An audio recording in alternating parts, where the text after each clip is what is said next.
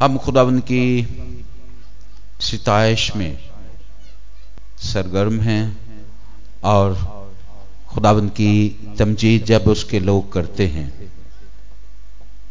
तो आप ईमान रखें, ना सिर्फ़ हम होते हैं, बल्कि हमारे साथ एक और शख्स, बल्कि और बहुत सारी शख्सियतें होती हैं।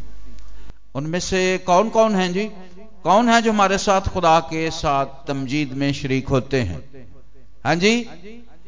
हाँ जी, ये जो नन्हे फरिश्ते हैं।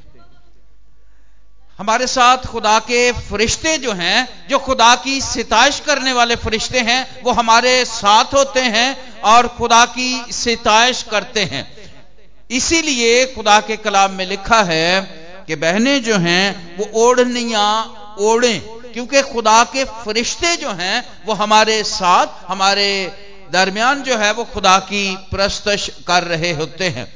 आप ईमान से जाने कि आपके आगे, पीछे, दाएँ, बाएँ खुदा के फरिश्ते जो हैं, वो मौजूद हैं। इसलिए बड़ी इज़्ज़त के साथ, क्योंकि खुदा का तख्त जो आसमान पर है, वहाँ पर लगातार और मुसलसल खुदावन की सिताइश उसकी हमद और उसकी तारीफ़ जो है, वो होती रहती है। और इसी तरह जब ज़मीन पर खुदा की प्रस्तश होती है तो खुदा का वैसा ही तख्त जो है, वो ज़मीन पर उनके लोगों के दरमियान जो है, वो लग जाता है।